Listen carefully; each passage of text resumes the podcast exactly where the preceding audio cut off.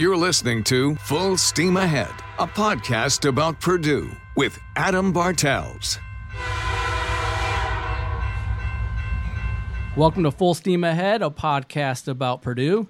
It is Read Across America Day, also known as Dr. Seuss Day, a day that uh, we honor uh, the great works of the author Dr. Seuss. Um, a day put together in the late 90s by the National Education Association. And uh, recently, uh, the good people up at Purdue put out a release. I love this title Oh, the Places You'll Go If You Shut Down the Computer and Open Up a Book Instead. Uh, sharing some tips on how to encourage reading uh, with your kids in a screen filled world.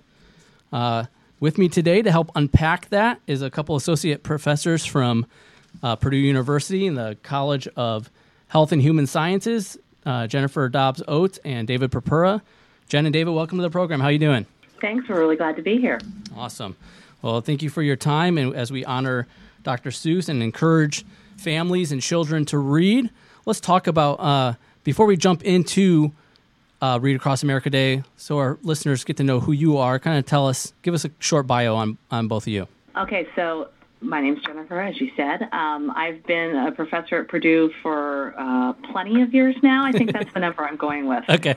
and uh, I uh, was also a Boilermaker, and my folks are Boilermakers, and so uh, it's a great place to contribute um, to, to teaching the students um, here at Purdue. Um, my background's in psychology and in early childhood development in particular.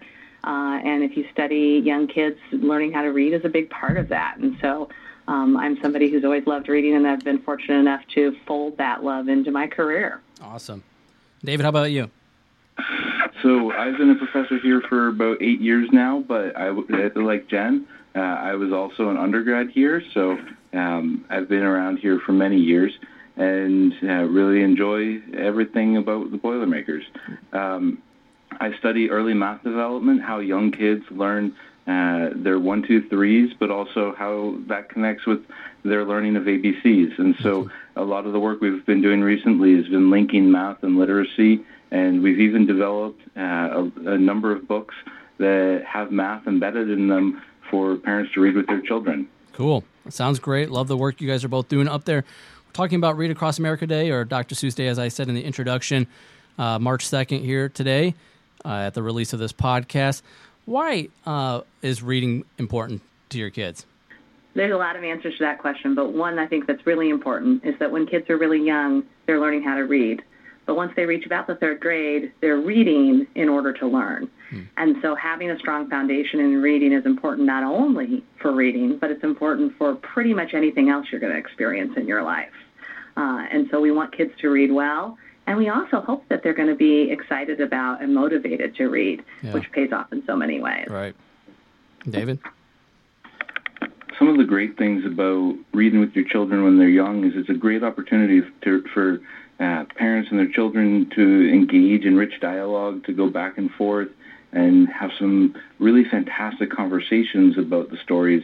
They can read stories uh, that provide them this rich background knowledge on their world um, so it's a great opportunity for parents and children to learn together yeah. and to to just share some special moments. Yeah, for sure. Build a lifelong uh, life full of memories there. Uh, whether it's you know bedtime reading or just you know reading a book in the morning or in the afternoon on the couch before nap time, all all great ways. I agree. Uh, Jen, kind of talk to us about how you can make reading fun and not have kids dread it. If there are kids out there who dread the reading part, whether it's you know the reading themselves or listening to listening to stories. How, how do you make reading fun? Sure. I think one of the number one things is to follow the child's lead.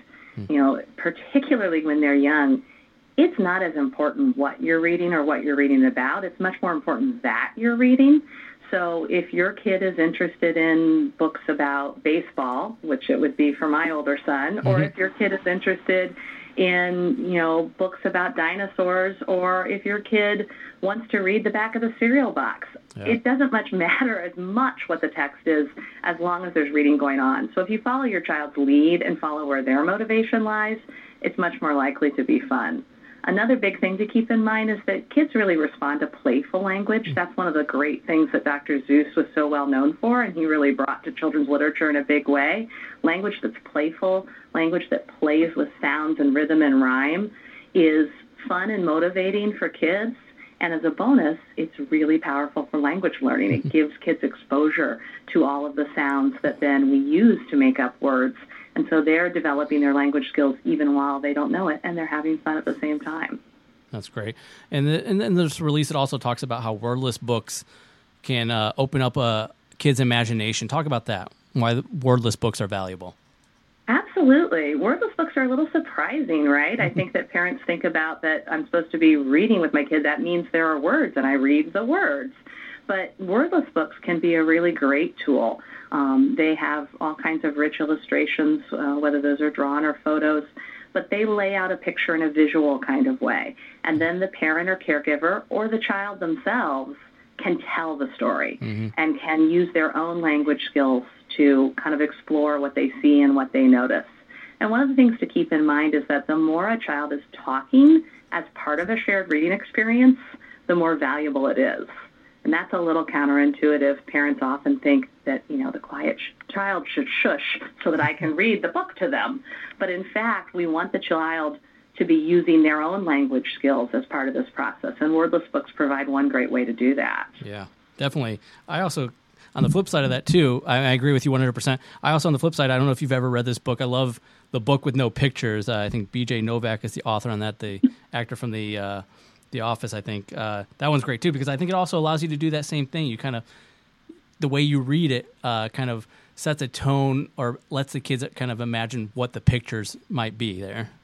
Oh yeah, that's a fantastic one. when my kids got that as a gift, I, I, don't know when the last time was that they doubled over and laughed so hard. right. Uh, it, and it plays with the idea that when parents are reading books, they're usually reading very much the words on the page, and so then if parents if the book sort of makes the parent do something mm-hmm. silly, then kids think that's just the funniest thing that ever happened. Yeah. Talk talk about the importance of reading together. Yeah, so reading together is, you know, just it's a very powerful activity. It's a relationship building and bonding activity. So not only do we have the advantage of exposing kids to language and to words and to books and to a love of books and all those advantages, but we also have the opportunity to build relationship, whether that's between parents and children, older siblings and younger siblings, all kinds of other family members, caregivers, teachers, you name it. But that time together, reading a storybook, is time that's focused on the child. It's often physically close time, and it has a tendency to to build relationship and to build a love of spending time together as well as a love of books. Definitely, definitely, awesome. And uh, David, I, I want to bring you back in. You recently wrote an analysis about this uh, 30 million word gap. Can you kind of tell us briefly what that is, and, and does it matter in this instance? So, um, over the last 20 years, there's been um, this thing that's been called the 30 million word gap, where um, some research of, researchers have argued that children from families with uh, lower uh, resources hear 30 million fewer words than children from families with higher resources. And that's been sort of an impetus for a lot of research in terms of uh, developing interventions and other programmatic um, uh, things for uh, for families. But there's been, I feel, an overemphasis on the actual number and, and to the de- detriment of supporting young children. And the, the, difference of 30 million words is actually um, mathematically uh, implausible. And so, really, what we need to be focusing on more than these gaps is what can we do to support families to support their children uh, in their learning, and how can we encourage families to um, be more engaging when they're reading, um, find the time to be able to read with their children, and provide the resources and breaking down barriers that prevent them from being able yeah. to engage more with their children. Definitely. Awesome. Thank you for sharing that. I want to talk about some of your guys' favorite Dr. Seuss books, and even beyond that, if you have some other favorite non-Dr. Seuss books that you love uh, reading with your uh, your kids.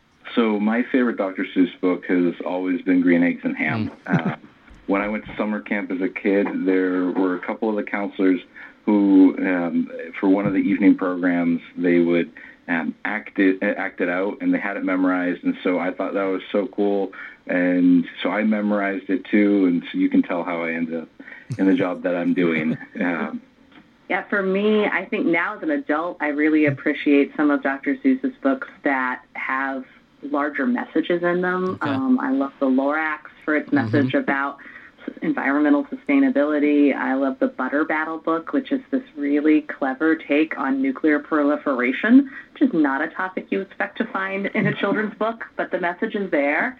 Um, but I also have a really soft spot for Mr. Brown Can Moo. Can you? that was both of my sons that was their first favorite book at the youngest age the first time i could really tell they had a preference for a book it was mr brown can moo which is a lot of a parent making ridiculous noises and so that one will always be special to me That's right.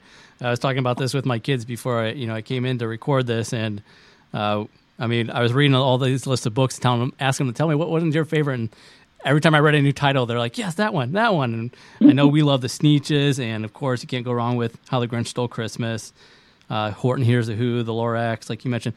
Another one that was a favorite at bedtime for us was Hop on Pop, and partly because the kids like to jump out of their bed and then hop on pop while I was reading that. They thought that would, that's what I was trying to tell them to do or whatever to, to, to hop on their pop when same thing with my kids. That was one of the favorite ones to act out. yeah. so I always like to emphasize, no, you can't hop on pop. Any other non uh, uh, non Dr. Seuss books that uh, your family really enjoys that stand out?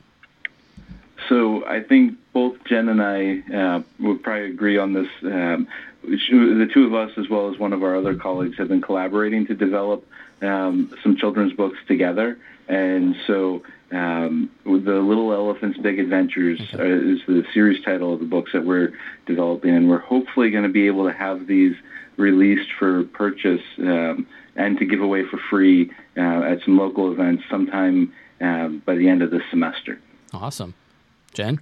You, yeah i can vouch for those Okay. my my boys love the adventures of lucy and benjamin which are these little uh, elephant siblings um, but that makes me think of more animal characters. Kids often respond to books that are about animals sort of acting as people, right? And so I'm a huge fan, and my, my whole family are huge fans of books by Ryan T. Higgins. okay. And he wrote the book Mother Bruce um, and several other books about this sort of grumpy bear who is a reluctant foster mother to geese. And it's just hysterical. So I recommend those. Yeah, I, I'll have to check those out. I, we are not familiar with that with those, so I know growing up, I always enjoyed Berenstain Berenstain Bears, of course, a classic there.